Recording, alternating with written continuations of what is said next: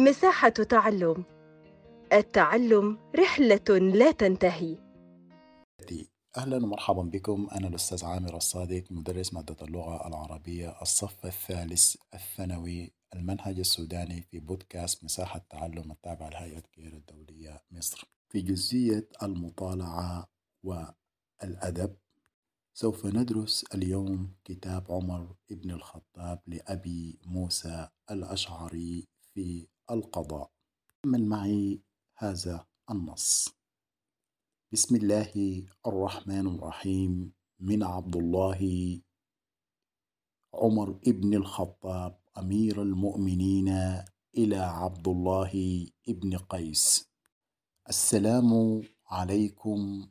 أما بعد فإن القضاء فريضة محكمة وسنة متبعة فأفهم إذا أدلي إليك وأنفذ إذا تبين لك فإنه لا ينفع تكلم بحق لا نفاذ له.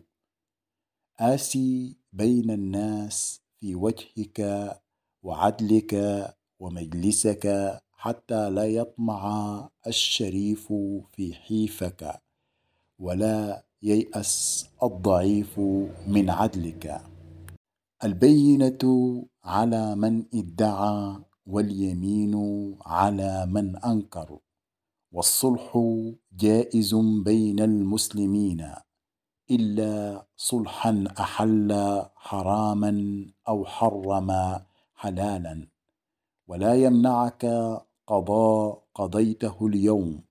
وراجعت فيه عقلك واهتديت فيه لرشدك أن ترجع إلى الحق فإن الحق قديم ومراجعة الحق خير من التمادي في الباطل.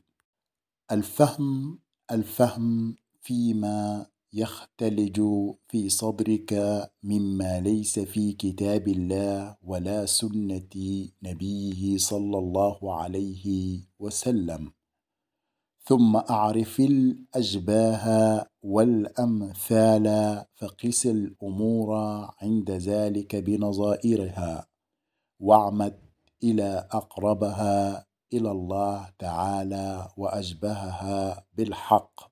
وأجعل لمن ادعى حقا غائبا أو بينة أمدا أن ينتهي إليه.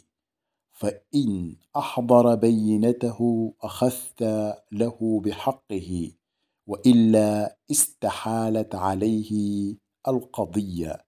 فإن ذلك أنفى للشك وأجلى للعمى وأبلغ في العذر.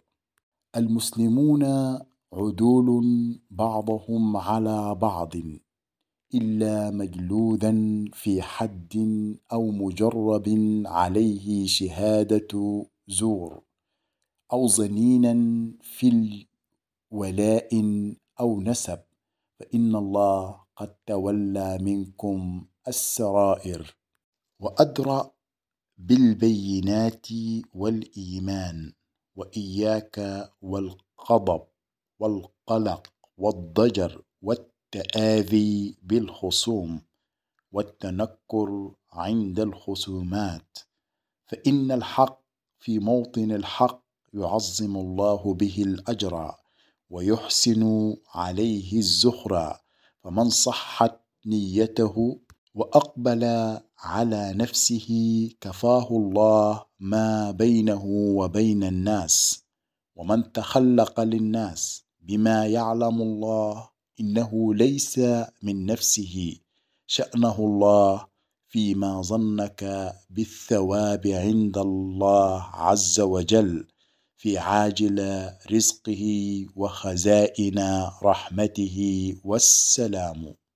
لعلك تستدرك أن هذه الرسالة قامت على مجمل من الأفكار الرئيسية أو العامة. لها ضرورة فهم القاضي لمهنته وقناعته واحتزازه بشرف المهنة. ثانيا متابعة ما يصدر من الأحكام بهدف تنفيذها. ثالثا المساواة بين المتخاصمين والحيادية الكاملة. وأخذ البينة على المدعي وطلب اليمين على من أنكر. وخامسا مراجعة القوانين بعد إصدارها وإصلاح ما لابد أن يصل ما لابد أن عساه أن يكون قد تعدى الحق. سادسا التوفيق بين المتخاصمين بالصلح. سابعا أسس الحكم وهو أو أساس الحكم هو الشريعة الإسلامية. ثامنا قاعدة قياس أو قاعدة القياس للأشياء بأشباهها ونظائرها ومن ثم تعمد إلى ما هو صحيح. عن قبول الشهادة من كل مسلم مستقيم. عدم القلق والضجر عند النظر في القضايا.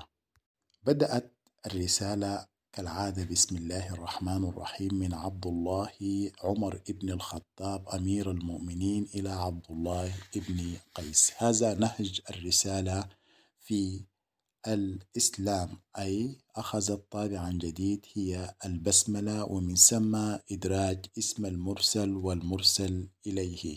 ثم عقب ذلك بالتحية السلام عليكم أما بعد. القضاء فريضة محكمة وسنة متبعة وهنا بين أن القضاء ما فيه وما عليه ما هو إلا من عند الله عز وجل وسنة اتبعها الأسلاف. منذ بداية الخليقة. فالعدل أو الناس أمام العدل متساوون.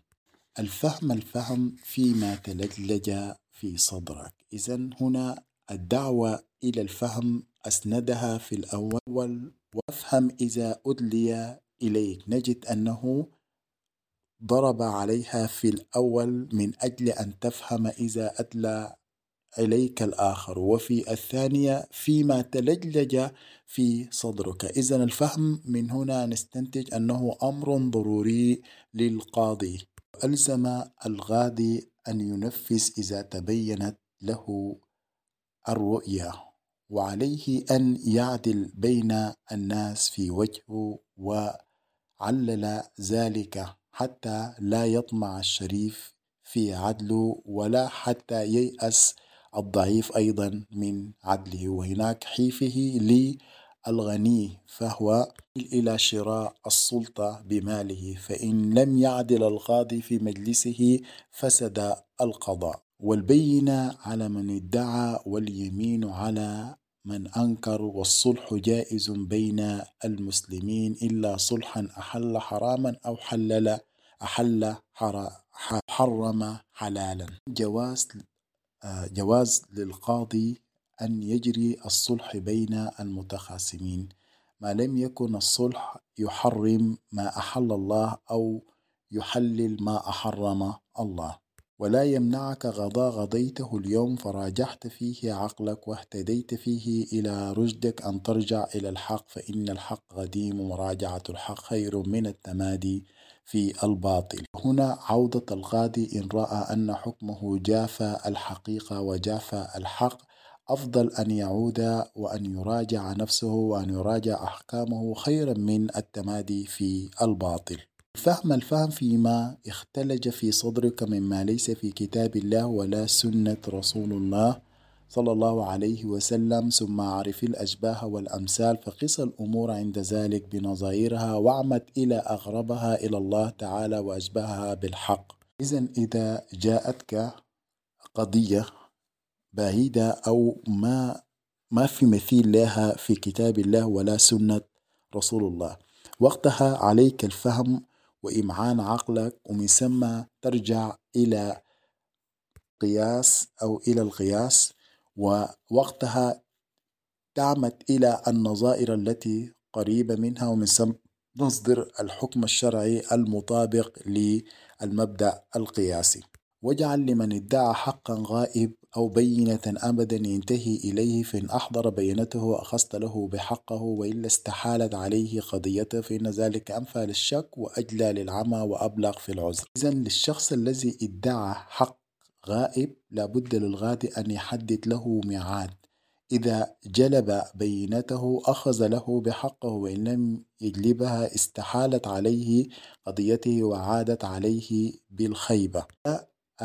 أجلى للشك وفتح للبصيرة وينفي التهمة عمن اتهم المسلمون عدول بعضهم على بعض إلا مجلود في حد أو مجرب عليه شهادة الزور أو ظنين في ولاء أو نسب فإن الله قد تولى منكم السرى كل المسلمين تقبل منهم الشهادة على حد السواء ولكن استثنى من ذلك من جربت عليه شهادة الزور أو ظنين من, من هو ظنين في ولاء أو نسب جلد في حد من حدود الله مثل الخمر والزنا وما ذلك فهو لا تقبل شهادته أو شهادته مطعون فيها.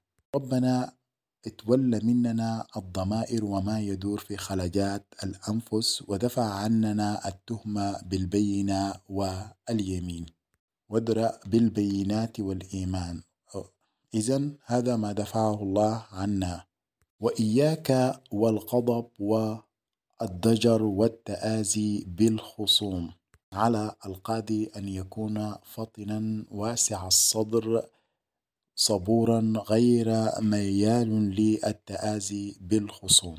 فإن الحق في موطن الحق يعظم الله به الأجر ويحسن عليه الذخر فمن صحت نيته وأقبل على نفسه كفاه الله ما بينه وبين الناس. ويؤكد أنه سعة الصدر وطيب النفس غريبة إلى الخصوم وبما يظهر من المساواة بينهم وبذلك يكون الحكم مقبول والثواب مضمون عند الله عز وجل. أحبتي تعتبر هذه الرسالة أساس سليم للقضاء أو ركيزة أساسية يقوم عليها القضاء في إسناد مهمة القضاء وكذلك في الإشراف على عملية القضاء وقياس الأمور عند نظائرها والعمد إلى تطبيق الشريعة. إذا إلى هذه النقطة نتوقف هنا أحبتي وإلى اللقاء في حلقة قادمة.